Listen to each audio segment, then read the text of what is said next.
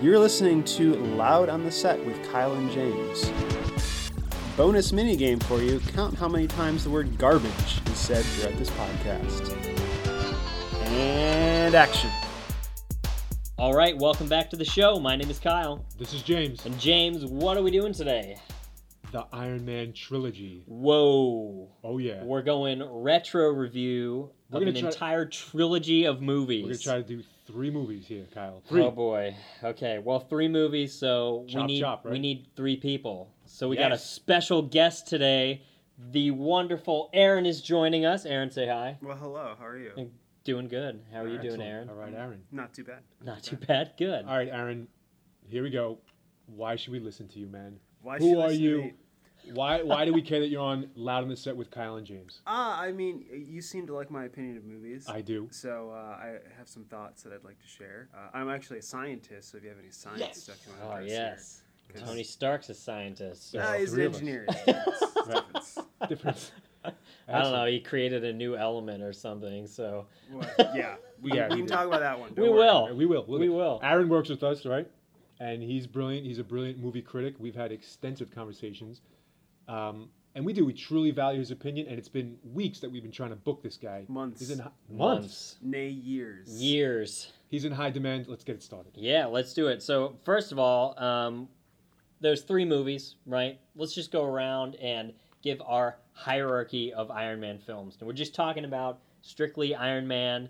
Iron Man 2, Iron Man 3. Correct. No Avengers insight into this. We can reference it, but we're not discussing it in our things here. So, James, we'll start with you. We'll go around here. Give us your Iron Man hierarchy rankings. My Iron Man rankings go chronologically. The first one's the best. The second one is horrible, and the third one is garbage. Really? Yeah. I'll save all my reasons for a bit. We'll just move around the table. Okay. Aaron? Hit it up, Aaron. So I have a very different opinion. Excellent. Third wins by far. Whoa. What the fuck? First, slightly behind the third.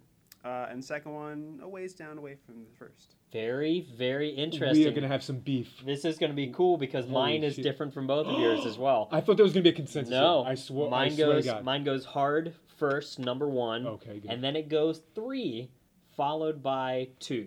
Comes in last place. Holy cow. So this is going to be interesting. Oh, boy. It's going to be interesting, right? Yeah. So we are going to start, let's start at the beginning and then work our way through and just get going here. So, well, the good news is we all seem to have the first one up fairly high in the ranking. Yeah, first absolutely. Or second. Nobody ranked it last, which is good. So we can agree the first one is a solid movie. Yes, it's solid. Okay. It's very solid. Who's going to kick off our discussion? Well, it's your top, so give us your top reasons why you think it belongs. Here we go. On the pinnacle. I'm going to try to do this quickly as I could. I love the first Iron Man for a lot of reasons. Let me bang out my quick reasons, and then I'll get to my big reasons. Okay. The soundtrack and the sound effects are kick-ass. I mean, let's face it. The dun-dun-dun-dun-dun, dun-dun-dun-dun-dun, dun-dun-dun-dun-dun. All the little sound effects of his machinery falling into place, the suit assembling, brilliant. It's a funny movie. It's action-packed. Again, the intricate details behind showing how the suit assembles itself, his engineering and his robotics and his computer programs, all very awesome. But my biggest reason for loving it, and I don't think I'm going to be able to do it justice even in this podcast, is because there's a pretty decent commentary on the military-industrial complex in this movie. I would say for sure there is. Yeah, we even have a pretty veiled shot at Dick Cheney types in there. Mm-hmm. And, you know, my worldview creeps into the podcast every once in a while. You guys know it. But I do. I dream of the day where CEOs do shit like Tony Stark did in this movie all the time. Imagine, if you will, like the CEOs of, and I don't want to get sued here, but Blockhead Blarton or Baytheon. Imagine if they did a 180 like this, called press conferences. Subtle. Yeah, hey, I don't want to get sued, right? Remember Ocean Planet? But anyway, they'd sue us for any reason they wanted to. Effective immediately, I'm shutting down all of the weapons manufacturing, and then all your friends turn on you. Rhodey turns on you. What do you think you are, some sort of humanitarian? As if that's an insult. Give me a fucking break. Even Pepper almost turns on him. She, at the very last minute, reverses course and goes with him. But people say things to him like, yo, it's time to get your mind right, Tony. Why? Because he doesn't want to sell weapons anymore. Mm-hmm. He does a complete 180, a moral crisis, and he does the right thing. He leaps before he looks even, right? He sees people in danger, and without even thinking twice after he's had his turn, boom, he goes off into a war zone and tries to clean up his fucking mess. Somebody take it away. I love this movie. Yeah, that's what I think I like about the most of it is you see his character really well. Mm-hmm. He starts off as this playboy asshole. Like, one of the first scenes, you see him winning this very gigantic, prestigious award. Mm-hmm. Doesn't even bother showing up. He's just at the table shooting crap. Just like, who cares? Mm-hmm. Yeah, I'll just give that award away to someone. And hanging out in the Humvee, throwing up gang signs for whatever they say. Like, he's just this playboy just, like, hanging around, like, joking with these guys. Just like, hey, take a picture. No gang signs, whatever. Right. And then you see him sort of recognize a bigger purpose. Mm-hmm. He realizes what he's been doing, and he takes stock immediately of what his life has been. And goes, this is not what I want to do. I need to reset the course and kind of upend my entire life to do that. Yeah. Yep. Very dynamic. And I don't think any of what you said could stand on its own if the story and the characters weren't so good. I agree with everything you said, all about the sound design and everything.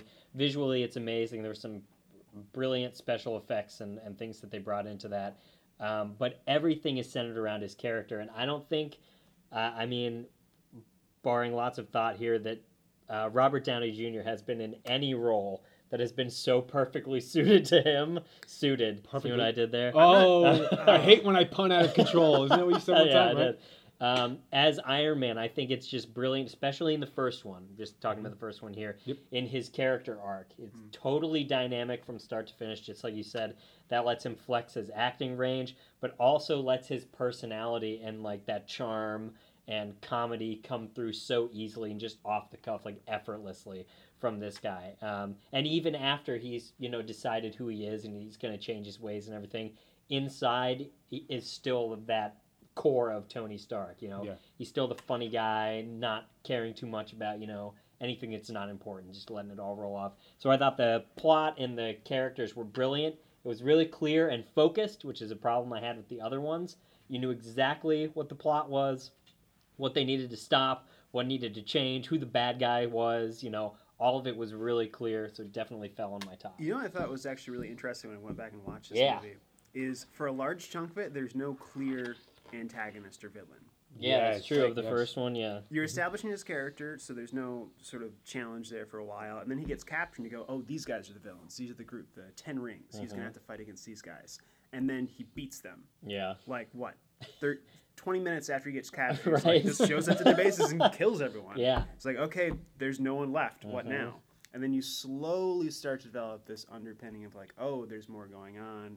And this Obadiah Stane character's actually got more nefarious things happening. But for a lot of the movie, it's developing, and there's not really an antagonist. And he kind of became the metaphor for evil. When there's a niche that needs to be filled, and there's something that can be taken advantage of, it became Obadiah Stane's character, and he filled in that role. So, that was and back to your point, if you notice, all three of these movies, the antagonists are arms dealers, weapons dealers. And so it's that sort of idea of the military-industrial complex. That is his enemy. Yeah. I sort of had that as a con in terms of the overall trilogy, because there's repetition going on there. Especially one of my cons with the movie, if we may migrate into that real quick, is that they did kill off the villain. When they finally identified the antagonist, and it turns out to be close family friend, asshole, double-dealing military jerk-off, right? They sort of do the one flaw that almost every comic book movie has, and it's a one-off villain. Yeah. You know? Put them in your pocket, save them for a while, right? And it's tough because it's like when you think about it, they made this was the first one in the Marvel Cinematic Universe, so it's like this one kicked it all off. You make the first move and you don't know what's going to happen, so they have to in that 2.5 hours of whatever blockbuster action movie, you've got to tie up all those ends. Their hands were tied at the beginning of that. You don't have the long term plans. You can't develop that core arc. But something to say about consistency with the military-industrial complex coming back is that then that keeps Iron Man in its Marvel Cinematic Universe, its own like little niche, is that it does have, those carryovers as opposed to like the Avengers when it's just like all the superheroes in one place, let's fight the evil in the galaxy. Each one of those groupings of stories has a clear like sense of purpose. And with Iron Man, it's about, like using science and brain power for good over evil and peace instead of war, and it's got that clear dichotomy in it. It makes the whole trilogy as a thing cohesive.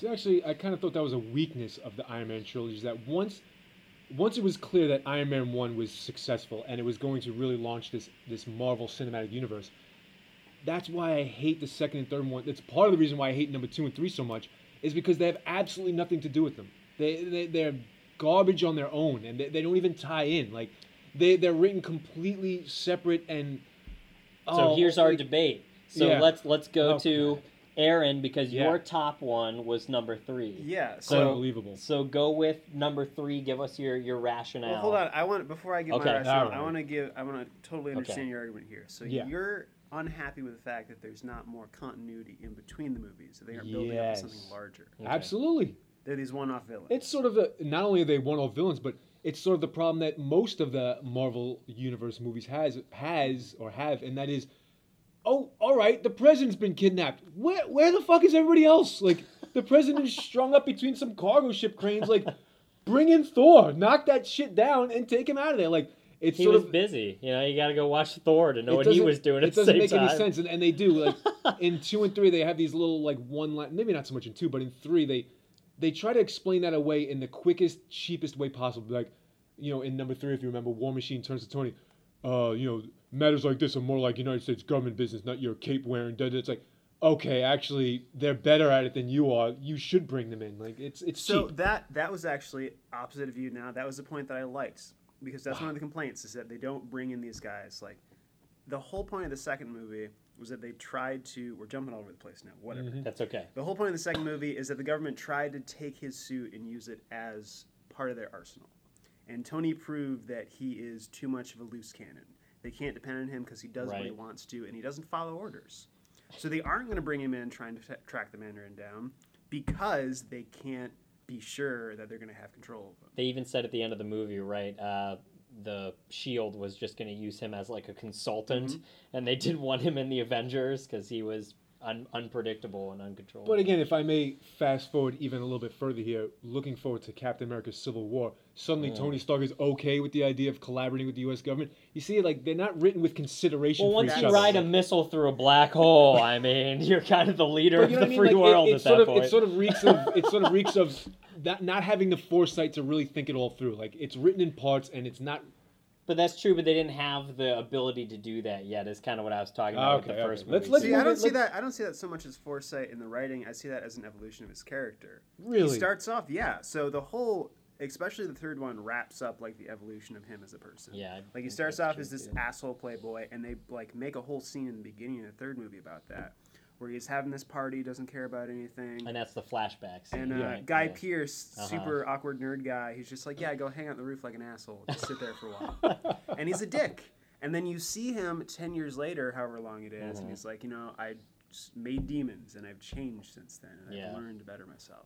And so this is Tony early on, being the wild cannon that he is, not listening to anyone. Mm-hmm. After that third movie, he says, you know, I've sort of refound my purpose. I've been reborn. I am the mechanic now. And he has an idea of what his goal is. And that's when you start to see the shift in the second Avengers and now coming into Civil War, where he has a more based approach. If he's trying to protect the world, he realizes he can't do it alone. Responsibility. Yeah. Exactly. Okay, so this, we're talking about number 3, since it was your top. Mm-hmm. Give us your strongest reasons why it sits at the top of the Iron Man. So I think that it is sort of the evolution of everything that was good in the first movie. Mm-hmm. You have his character. You have the interactions between him and Pepper. Like, we haven't talked about Pepper at all, but I think she's great in movies. You don't like her. She's on my list of cons for the first one here. It just says con, Gwyneth Paltrow. I love this. And she's on her fucking carrot skin. We can have some arguments.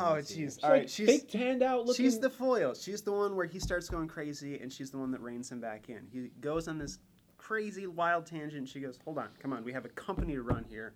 What are you doing? Okay.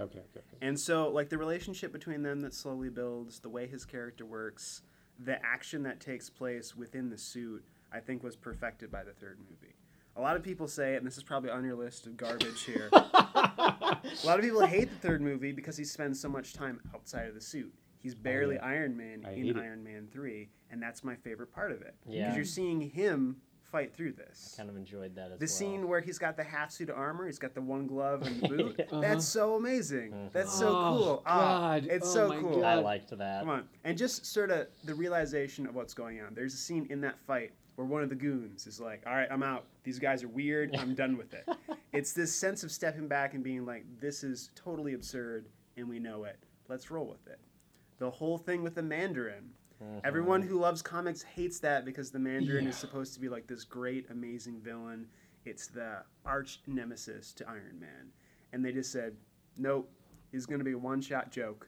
And I did not expect it whatsoever. I was wondering about that. Because I was going to precurse this and I forgot. I've never read any of the Iron Man comics ever. Have you guys read any of them? Yeah, some of them. Some of them? Okay, mm-hmm. Aaron, you haven't read any of them. So I don't know what's accurate or what's in, canon. Because if you're going to make a story and in the comic books, Tony, uncovers this new element, or the Mandarin is, this whatever plot points in here that they took out of the comic strips and everything, then it's hard for me to complain against them because they're, if they're remaking it, that's fine. But we're a well-researched podcast there, as you can tell. I haven't read anything. I don't know anything about it. Well, we're not a comic book reading podcast, are we? We're a movie-watching podcast. All right, so they have to do the legwork. So since those are your strong points about number three, since it was my second choice on my list, I'm going to piggyback off of there for a second. We're ambushing you right now. I can't wait to go on the attack for this one. No, you give your points. I'm excited. And I'm excited. The two of you. So here's what I really liked about the third movie, because there were things that I really liked and things I didn't like. That's where it sits at number two. Okay. Overall, I thought it was an okay movie. I enjoyed lots of parts about it, but there were some parts that I really didn't enjoy. So it kind of had this strong dichotomy with it. With number two, I thought everything was pretty much mediocre. So that's why it falls to number three, because I think the third one did a lot of cool stuff.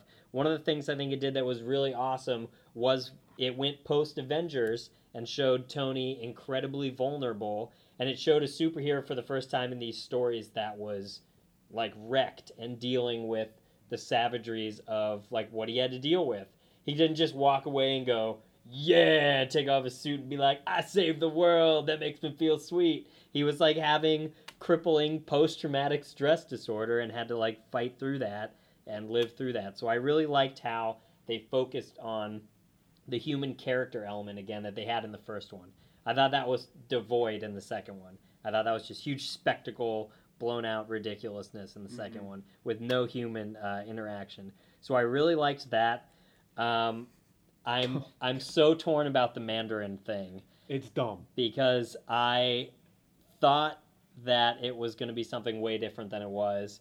And the director and writer, co-writer, Shane Black, is the strongest part of this movie to me. Because I think what he does with his wit in the script is really good. I think he's an incredibly witty screenwriter. Wow. But I think that what ended up happening was the producers came in and like molded what plots needed to be there, and then it was just kind of slapdash effort to put the rest of the movie together. See, I want to comment on that real quick because I think that whole idea with the Mandarin is really good, because one of the problems of these comic book movies is they're formulaic. Yeah. You go and see Ant-Man, you know exactly what every single scene is going to be. You must have listened to our podcast. Anyway, go ahead. Formulaic, baby. All exactly. Right. And, I go see Thor. Like, Thor smashes guys. He has trouble. Then he beats the guy. There was no way for me to anticipate that thing with the Mandarin. Yeah. It was shocking and surprising, and it took a movie that seemed like it was doing too much. Like, there's this thing going on with AIM, there's the thing going on with Extremis, there's this thing going on with the Mandarin, these explosions everywhere, and I went, oh wait, this isn't like three different things happening, it's one consistent story bound together. Whereas like the second movie had this problem where you had almost two different plots running at the same time. And then you're like, oh, let's throw some S.H.I.E.L.D. stuff into, oh, wait, Tony has to realize that he had this relationship with his dad. Mm-hmm. You go, there's too much stuff going on here. But not only did that thing surprise me with the Mandarin, but it helped to just sort of make the movie shrink down to a much more manageable size. And I think that's a credit with the writing, because one of my flaws with the third one is that it is really unfocused. It is trying to do a whole bunch of things, but they did manage to at least keep you focused on where things were leading to, even if I think personally that the climax of the film was probably the lowest point of the entire picture. Okay, can I unleash the fury here now? You can. You're like a just trapped hyena ready to strike. Oh my fucking God. I can't believe what I'm hearing. This is travesty. This was complete buddy cop bullshit, this movie, all right? This Lethal Weapon, Shane Black, buddy cop bullshit had so many fucking plot holes, including the biggest one. I'll just go to the biggest one, and then I'll really nitpick the hell out of this thing. The initial attack on Tony's house. Why didn't he just activate the fucking suits? Remember the house party that happens at the end of the movie? Where he calls up 40-some-odd suits from the basement and they go flying to some fucking port in Miami and tear the whole thing down? Those are in his house when the helicopters are coming in. He was busy, all right? Those were in his house. It's not like construction continued after the attack and it was suddenly ready in Miami. They were in the house. They had a vault full of soldiers and instead threw a suit onto Pepper and had her save half the day. That's true. Aaron wants to say something. Do you want to address this point now or do you want to lay some more down? I'm going to lay some more down. Okay. I'm going to lay some more down. I want to address it. All right. Why the fuck was the movie set at Christmas time when it was released in June? It's another cheap Lethal Weapon, like, emotional play on things. Oh, this way I can have scenes set in the snow with lighting, and I can tug on people's emotional strings because there's a holiday going on, so tragedy during a holiday. Cheap shit. How about the you guys are talking about the writing. How about Iron Man calling a tiny little kid a pussy because his dad left? What an absolutely awful line. That to me reeks of... What a Tony Stark thing to say. No, because in the second movie he was supposed to have come to some reconciliation with his dad. Like, oh, his harsh treatment of me this whole time was meant to toughen me, and it was actually for my own benefit. Dad, I posthumously love you, blah, blah. And then some other kid expresses similar feelings to him, and he calls him a pussy to his face. Terrible writing, terrible editing. The Mandarin joke was a complete... That twist was a complete fucking joke. If you like that, I'm sorry, that was terrible. Having Iron Man be remotely controlled all of a sudden. So now Iron Man's not even in the suit anymore. You could see that these were bad ideas because they were immediately abandoned in all follow-up Iron Man stuff. Iron Man is no longer sitting happy in a booth with Google Glass wrapped around his face, commanding remote robots. Bullshit. All right, last thing. Oh, first of all, the dumb fucking kid. Don't get me started. That's Flop Top from Jurassic World. Flop Top. Mm-hmm. Fuck that kid. It was. Let's go right after the target demographic by having some floppy-headed little prick in there, right? Who cries his way through half the scenes. Unbelievable. I want to see... Flop Top was Sheldon, definitely, to get the demographic. Yeah, what an awkward shoehorn. Make it relatable. Like, I could hang out with Tony Stark. And then finally, because I don't want to hog all the mic time here, but I'm on fire, baby. I'm on fire. If you can attack me on these, well done, but I don't think you can. Pepper being the hero at the end. I am watching an Iron Man movie, all right? I don't want to see Tony making little smoke bombs out of Christmas ornaments and shit like that. I want... The engineers. He just fucking breathed a huge sigh. To me, it seemed like the whole movie was done on a dare. Like, somebody dared Shane Black, yo, I dare you to not have Iron Man even be in an Iron Man movie, throw a kid in there... Have it during Christmas with a giant bunny rabbit. The first aspect of the first movie, the first thing he did was end up in the desert with nothing but his brain, and he had to, like, build something to get out of it. Okay, we've established that already. Yeah. And you know what he did in the meantime between movie 1 and movie 3? He built, like, 50 suits. That's true. And they're all waiting in his basement. That's true. That's the huge... I haven't got to say this in a while because we haven't done a peer review. All right. Huge fucking plot hole. Aaron... All right, cover some stuff, Aaron. So the thing that stands out to me most, in my notes, I have here written verbatim, hardware store secret agent. Awesome. Oh, my God. So as far as your first plot hole about why he didn't call the suits, think back to that scene. I'm thinking. And the scene before it. Kyle, he spends like 3 minutes establishing how Pepper is the most important thing to him. Uh-huh. They see that missile. He has 1 second. The first action he does without doing anything else is he throws the suit at Pepper and tells her to get out. Doesn't even think about anything else. That's his only goal in mind. Okay. As he's doing that, he sees that she's okay. He brings the suit back. Before he can do anything else, the building starts collapsing on him. He did not have a moment to call up the other Iron Man suits. As the building was collapsing, it covered up that thing. You say it's a plot hole. I think it's a reasonable leap to make. Yeah. It is. He's a super genius. He's making snap decisions on the battlefield all the time. He is, but he's also kind of a tool. He's got a huge ego.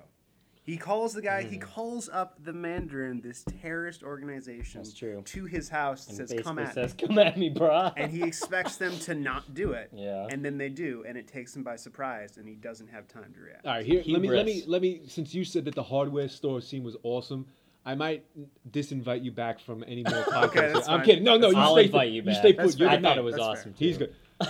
Okay, instead of going to the hardware store, because all right, maybe let's make an assumption here. I'll buy your point that he was too distressed to call up any of those 3 dozen suits that he had chilling in his basement in that moment. Mm-hmm. But when he's hanging out in Tennessee and he decides it's time for the builder to fucking come back and show everybody how it's done with electro gloves and shit like that, why didn't he call a suit up? Jarvis tells him that the construction crew has cleaned away the rubble. They couldn't open that hatch because the entire building had collapsed on it. All right. Still, though. All right. So, that department store scene, that was part of his character evolution, because you see that when he calls up the kid, and the kid's like, the suits aren't charging. He has a panic attack. He goes, holy shit, I don't have my suit. I'm useless. I can't do anything. And that's when the kid says, you're a mechanic. Build something. Mm-hmm. I like that. Oh, yeah. And it rejogged his memory. He was like, you know, I'm more than just Iron Man. I have all of this experience. This is how I got to where I am today. So that's kind of the point of the movie. Okay, the suit is his thing. But that's him. Here's the thing. Here's what I think we're losing sight of. We're at the third movie at this point, right? The first movie, awesome. We all agree on that, right? There's a consensus, planetary essentially, that this was an awesome movie. The second one is awful. And we'll get to it, right, Kyle? Mm-hmm. So little action. By the third one, I just want to see Iron Man back in action. And instead I got Lethal Weapon 6 or whatever the fuck it would have to be at this point, right? And so I look at the third one in the context of all three movies. The first one is an origin story, and there's some action, but not too much, because they're doing such a spectacular job of establishing the character and letting him do his thing. All right? Much. So you don't expect a lot of action out of an origin story, and you get enough, which is great. The second one, you get none. It takes a step backwards. And so everybody was expecting with the movie posters, with the introduction. How many fight scenes were there in the second movie? How many minutes in the film were there? 3. There was the one on the racetrack, the final one. We'll get to it. All right. 3. Yeah. And but 3. Some of them are like minutes long. Okay. Like, I don't mean in a good way. I mean like single digits, under 5 kind of shit, right? So I'm looking at the third one. I see movie posters. I know the introduction of the Mandarin, who is Tony Stark and Iron Man's greatest nemesis. And I just want action, and instead I get a little kid and a Christmas theme and Pepper Potts and a sports bra saving the fucking day. How can you hate that? Oh, my God. All right. Okay, what are we doing here? Had number 2. You had number 2 on your list as your second favorite, right? Yes, I did. We had it as our last. So give us any redeeming points for Iron Man 2. Actually, before we talk about that, I want you to tell me something nice about Iron Man 3. Yeah. I have nothing. Oh, that can't be true. Not a single damn thing. That's removing his chest piece. That's fucking dumb. Oh my God. I don't even know. Like, you might notice when his mind closes, it closes. It's pretty hard. No, it was open, but they didn't put anything in it. There's no advantage to having the Iron Man suit fly to you in little pieces, which is supposed to be his like revolutionary breakthrough in the third one. It worked quite well in Avengers. I know we weren't going to talk about it, but you can't ignore it. When he had the whole suit intercept him in mid-flight. That worked pretty damn well. How about the continuity of building his character post-Avengers? Let's talk about that for a second. Did you like that they picked up there and had him be like affected by that and explore that a little bit with his character? No, I thought it was very awkwardly handled. Really? Very, like, I thought it was a weakness in Robert Downey Jr.'s acting, but him sort of stumbling his way through the snow with the little kid in that neighborhood after finding out some clues. Like, I thought it was very awkwardly handled, the way he slipped in and out of traumatic states and stuff like that. Nothing. I liked nothing about the movie. Nothing. Total garbage. You didn't even like that it was Iron Man and related to Iron Man in any way? Because it wasn't an Iron Man movie. So it was Lethal Weapon. Where did you want the movie to go? Did you just want it to be like half action scenes of Iron Man blowing shit up? I wanted action, baby. I really did. We're seeing our demographic here. All right. Well, when Iron Man 4 is directed by Michael Bay, we'll give it look at this guy. No, I think that is just a dangerous road to go down and be like, let's just have all action. Yeah. Okay, well, here's the thing. Really? I think that's what the Avengers are kind of for now. This is going to be a good segue to Iron Man 2. I'll tell you why. This is one of the criticisms I was going to save in my bank of Iron Man 2 comments, but here it comes. It's going to segue. Let's talk about Iron Man 2 right now. If you're going to have an Iron Man movie like the third one that you claim is more about Tony Stark's character and his evolution as a human or whatever you want to fucking say about that shit. I know you guys don't read the comics. Then, goddammit, deal with him being an alcoholic. one of the most cutting-edge, daring storylines written into any modern comic book character, any popular one, let's keep it at that, between Marvel, DC, the bigger companies, is that Iron Man has an alcohol problem. He's an alcoholic. Yeah. And so in the second one, as I was sitting and watching the second one unravel in front of my eyes and thinking, oh my God, there's no action to this fucking thing, you know? I thought, at least maybe they'll introduce him being an alcoholic, and that will... maybe his life will spiral out of control, and he'll have to redeem himself in that. But because it's Disney, I was just gonna say one word. Yeah, Disney. They just can't. It's like they can't. That put the kibosh on that storyline. That is one of the most powerful Iron Man storylines. Is Tony's struggles with his fame, fortune, his attitude, his reputation, and the fact that he drinks it all away.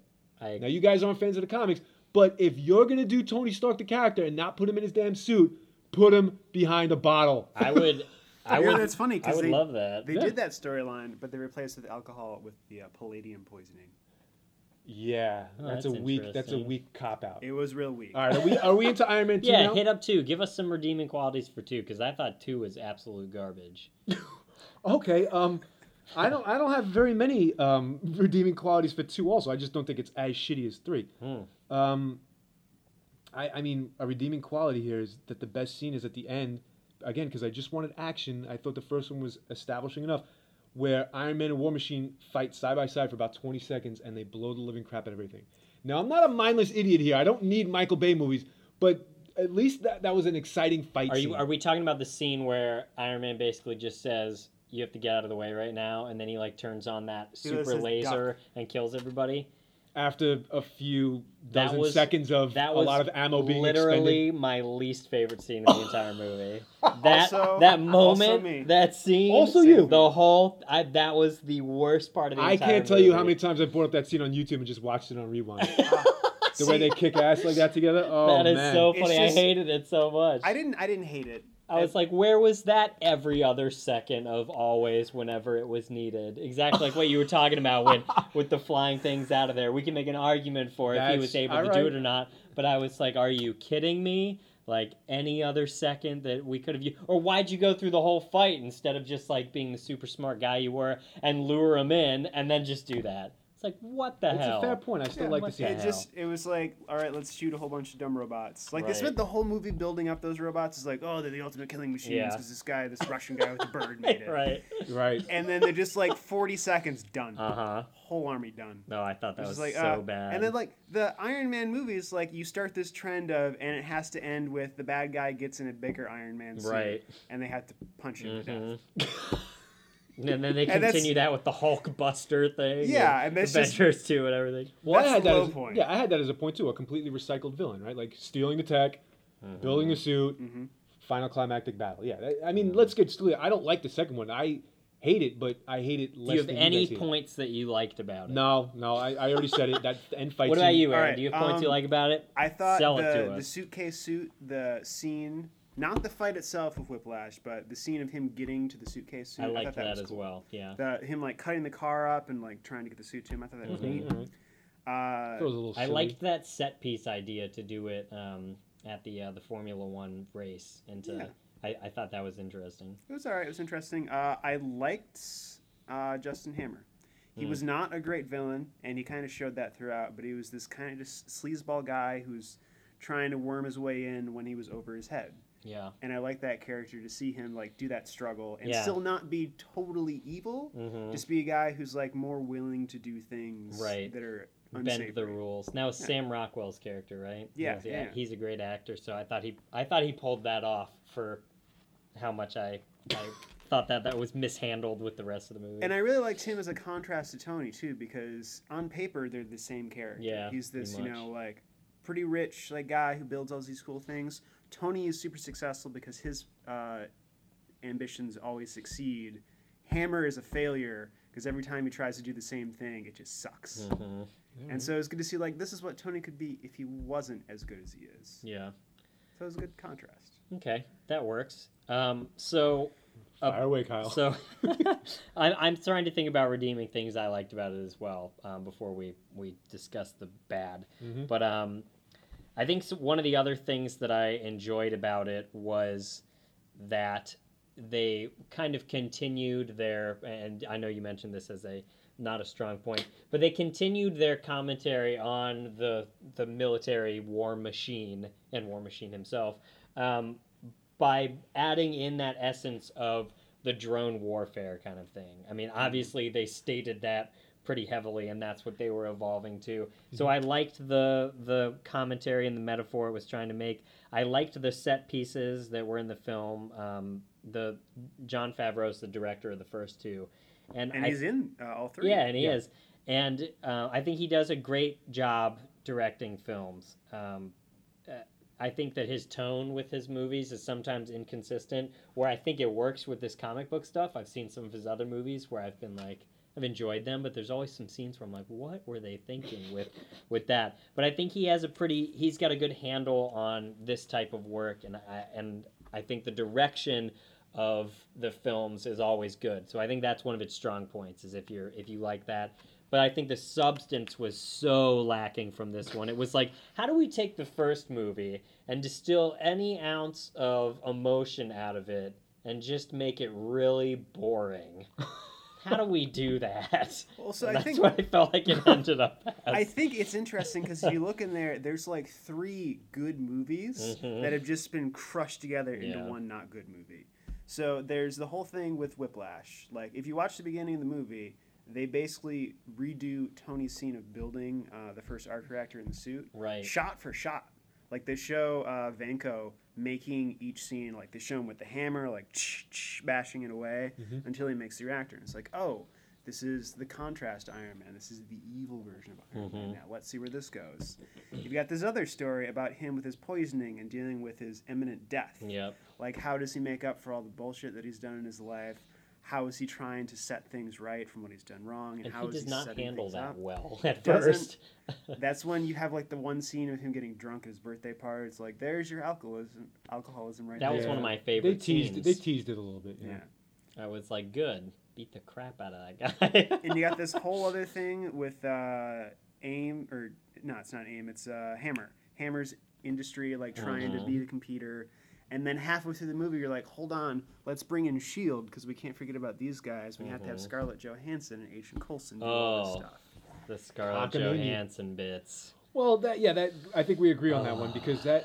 Are you happy about this? No. Because that sounded like a sort of... No. Like what? Like a lustful... Oh, no, it's the opposite. I was like, oh, dear God.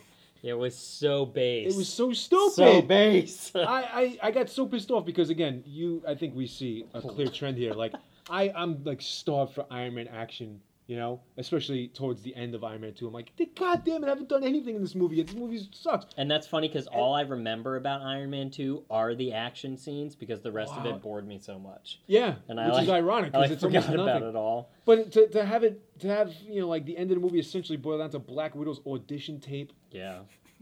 When she was, you know, she was running her way through Hammer Industries and scissor kicking the hell out of all these goofballs and whatnot, I was thinking, oh, good God, I came to see an Iron Man movie, not Charlie's Angels. Like, what the fuck is this? And I understand they're trying to set up to revenge and all that, but she was kicking more ass than the main character. Unbelievable. Ugh. Anyway, I remember, here's sort of like, again, because we have different reasons why we hate this movie, I guess. Mine is that... So I should be clear, I don't hate this movie. I don't think it's good, but I don't hate it. Okay, well, I do. And I wrote down here on my list, it's action unseen. At the beginning, while they're establishing Ivan Vanko's character and showing him going through the same developmental steps, yada, yada, there's all this stuff on the walls about Iron Man negotiating this peace thing. Iron Man did this. Iron Man did that. And immediately I'm thinking... I would like to see that, you know, that's action unseen, you know, it's completely unseen action. And so, it's like a cold open montage moment. Sam saving the world all over the place. Yeah, come on. Getting keys to the city and whatnot. I would have liked to have seen a couple of those things happen. But anyway, and then the race car scene to me, I'm sorry, that's also another wasted action scene because the suitcase suit to me is weak. To me, it reeked of like toy salesmanship, like, hey, we can have a different style suit that's a little more tight and fitting, and it doesn't fly, but it's got some of the same things. So I have a commentary about that, and one of the things that's happening in film in general, if we can bridge here, is the whole set piece before plot type of thing that's going on. People are packing things into movies literally so they can sell them during the trailers. And they want to see that, and they're like, oh, I wonder what they're going to do with the Formula One race. He's walking, and his race car's exploding behind him. All his whips are on fire. And then literally they get there, and it's all just a smoke screen to get you to the movie, and there it has no substance involved in it. So where I was walking into it, and I was like, oh, sweet, something cool is going to be going on here. The visuals are neat. The idea is neat. It's different from the rest of the movie. Mm-hmm. It's about other really well-engineered, pieces of machinery and stuff. So I was like, maybe they'll do something cool with that. Maybe he'll deconstruct one and, use it to kill somebody. I don't know. Something crazy. Whatever they're going to do, I had high hopes. And then There's actually an Iron Man suit disguised as one of the Formula One cars. It's like Transformers. Oh, gosh. Speaking of Michael Bay. But, yeah, So the set piece idea in films now is getting way out of hand, and I saw it extensively from the Iron Man 2 trailer. I was like, no, cool, that looks good. And I went and saw it, and it just ended up being flatline mediocre and underutilized. That's really funny. That specifically stood out to me in the third movie. They spend this time trying to track down AIM, be like, all right, where are these bad guys at? Yeah. You go, oh, they're in Miami, Florida. And you go to Miami, Florida, and there's this crazy Aztec ruins that are there. Mm-hmm. I was like, that's not Miami. That's some old stone cobbled mansion. Right. It's where the hell in Miami is that place? Set piece, right? Yeah, exactly. And it's oh, that's where we go to shoot some guys and weave our way through bedrooms and labyrinth style. Yeah. Yeah. It's okay. Oh my God. So the whole trilogy is as a piece, as a whole. Mm-hmm. Is it worth? Does the sum of the parts make it stand up as one of the better trilogies in this cinematic universe or in film as a whole? Because when I first watched Iron Man 1 and I walked out of the theater, I was pumped. And I was like, that was one of the best movies I've seen in a long time. And they're really hard to make, and be well done. So, what do you guys think? Are the sum of its parts, did they make this? Absolutely the first, maybe the second. Okay. It's definitely one of the strongest points of the cinematic universe. Mm-hmm. And I don't think it would exist if the first Iron Man movie and the third Iron Man movie were not as good as they were. Yeah, I think that the third did bookend everything nicely. That being said, I wish that the movie had been better. Wow, we couldn't disagree more. We have a genuine... So what do you think? No. Give us your... Where's the trilogy as a whole for you? Three words for you to summarize a three... Is this a Rocky situation? I have three words to summarize my feeling on this trilogy, and that's very fitting. They blew it. Oh. We'll add a curse to it to make it forward. They fucking blew it. Why? Because oh my God, they stumbled upon gold with Iron Man 1. That was a spectacular movie. It really showed the world, look at how good superhero movies are going to be from now on. The special effects, we can cast excellent characters in them. They'll act their asses off. We don't have to find Dolph Lundgren-style, like Arnold Schwarzenegger types to try to fill out these suits or these rubberized body suits anymore. We cast good actors and let them steal the show. Yeah. All right? And then the second one was horrible, and then the third one was garbage. I've never seen a storyline goes a potentially awesome trilogy goes so far south so quickly, because Iron Man 2 and 3 are total garbage, and oh my God, some say the Matrix did something similar to that, right? That the first Matrix was great, but I like the second Matrix, so I don't love. Well, oh my God, Aaron, here's where we just let's come back to the Matrix trilogy. We'll bring you in, but I pretend, I swear to God, to the two of yous, I pretend that Iron Man 2 and 3 never happened. My order of movies is Iron Man 1, Avengers 1 is Iron Man 2 for me, and then Civil War will be Iron Man 3. All right. Because Iron Man was perched and ready to be the best of all these superhero movies with the trilogy, with the promises of a second and a third one after it. And they fucked it up so bad that now Captain America's trilogy is light years ahead of it after The Winter Soldier. I said it. Well, that's something worth talking about, too, because Avengers... That was kind of an uncertainty when it came out. People thought it would be good, but we didn't really know. It's because of the whole thing, yeah. It could bomb. And Iron Man, Robert Downey Jr., Tony Stark, was kind of what held that together and pulled that forward. He was the core of the movie. Mm-hmm. And you kind of built everything around him. Right. And so really, Avengers is kind of like Iron Man 2.5. Yeah. Oh, good. I'm glad you... Yeah. No, it absolutely is. And it establishes so much of the third one that you can't have that one without the Avengers taking place.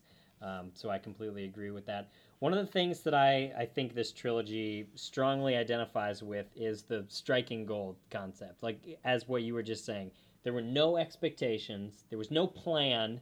It was make a movie, come up with the best script possible, the best character choices and everything, and go from there, see what happens. And it was great. But then that established expectations with the second one. And I'm sure after the first one, it was immediately... put it in the flow of things. You know, these are where we're going to be. Write it around so that all of this stuff could potentially happen one time. And the minute that you pigeonhole that situation, you have no control over having the same success that you did as the first one. There's going to be pitfalls all over the place, and I think that's exactly what happened. I think that it definitely stumbled in pitfalls. Like I said, I support them as flawed pieces that kind of complete the... Every time we say Marvel Cinematic Universe, I want to insert bullshit in, like, air quotes right now, because I just hate saying that term so much. Yeah, it's so commercialized, and, like, just makes me feel dirty as, like, somebody who likes movies. That you recognize it exists. Because it just feels like that. But at any rate... You just gotta, like, rub your action figure of Iron Man to make yourself feel better in the morning. It's like, it's okay, Iron Man. We'll make a good movie soon. We'll stand alone. Final thoughts here. Yeah. I think, obviously, everybody should see the first one, and I think we're all on board with that. Absolutely. I support seeing the second and third one in context with the rest of this Marvel identity that we've got going. If you have any further pursuits in seeing more of these films, I'd recommend seeing the sequels, because I think they provide context for much of what happens in not even the Avengers films, but even in other movies that are going on at the same time. And TV shows. Right. And yeah, no, I don't know, I haven't even stumbled into it yet. There's the two Netflix series, Daredevil and Jessica Jones. Don't watch it. What's the Avengers, Agents of S.H.I.E.L.D. thing? Agents you watch that? Oh, yeah. Okay.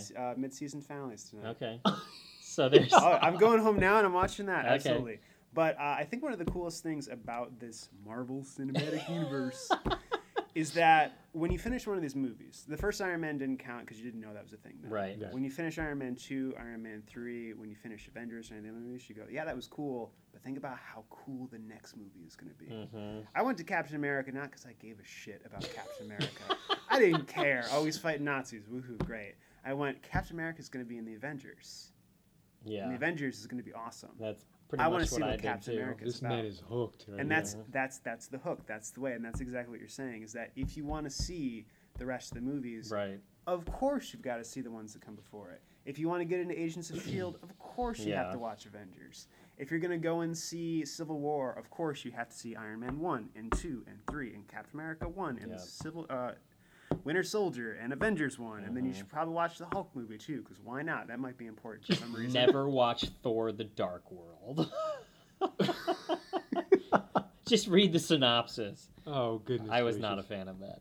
I'm trying to think of something good to say about that movie. Yeah, it's tough, isn't it? I never even saw it. It's not great. That's probably the best thing to say about it. You saw it, you didn't miss anything. Yeah. Unfortunately. You missed naked... Eric Selvig. Oh, God. All right. Well, this is an Iron Man trilogy podcast. Let's wrap it up, Kyle. Okay. All right. So I think we got to hear your final thoughts. I was going to say, I think we're pretty much in consensus about everything. I think personally there are redeeming qualities to all these films. I think that if you're eating some popcorn and you're watching them with friends, Iron Man 2 and 3 are just fine to enjoy with that. I think the first one is definitely a solid investment into the film library of, like, action and adventure movies and stuff. The other two are popcorn fodder for me. I know you disagree, James, but give us your final thoughts. The first one... hold on, I want to give you a stipulation for your final thoughts. Okay. I want you to go through this without saying the word garbage. Okay. This is a challenge for you. Crippling me. All right. The first one is awesome. The rewatchability is incredibly high. It's great. I'll watch it all the time and enjoy it every time. The second and third ones, I'll never watch again. In fact, just to sort of summarize... 2 and 3, I saw them in the theater in Ecuador. I went to a theater to watch them because I've only seen them in the theater too. I never rewatched them. I have them on DVD and I never rewatched them. All right, well, I've actually only seen them in Ecuador. I had to go there just to watch them. Well, they came out like a few days before they released in the United States. Actually, like a week sometimes in advance. I went to go see them in the theaters in Ecuador, and then after just the total disappointment of both of them, I said, do I even bother buying the dollar bootleg? And I did, and I watched each of the dollar bootlegs of 2 and 3 one time and threw them out. That's funny. You threw out a dollar bootleg. Yeah. Pretty amazing. Didn't even try to upcycle the disc. That's it. I'm done. Well, on that note, that's going to bring us to the end today. Aaron, thank you so much for talking to us. Thanks, I think. I'm glad that there was a voice of reason on the podcast with me today. I'm glad to balance you guys out. Yeah, this was a lot of fun. So check us out. Loud on the Set with Kyle and James, iTunes, YouTube. We're all over the place. If you ever want to be on the show, if you want to be cold called, anything like that, send us an email, loudontheset@gmail.com. If you want to be on the mailing list, we have a weekly mailing list. Keep you updated. Get you the podcasts a little bit before they come out, a day in advance. Little bonus there. So again, Aaron, thank you so much for joining us. Please come on and support me further on some other film trilogies. I would love at some point to talk about the Sam Raimi Spider-Man trilogy. It shall be done. Wow. That's... okay. So, that's interesting. I thought they did a really good job with 1 and 2. And I didn't believe they made a third one, right? They didn't make a third one? Save it. Let me give a spoiler. Third one's my favorite. Yes! Oh. All right, we're doing it. Put it in the books. Sam Raimi Spider-Man's. We'll make it happen. Again, thank you so much for listening. If you haven't seen the Iron Man trilogy yet, go watch at least the first one and then take our advice on the other two. But thanks again so much for listening. Thank you, Aaron. And go see the movies and have a wonderful time. See you later. Bye. Excellent. Outtakes. Excellent. And cut.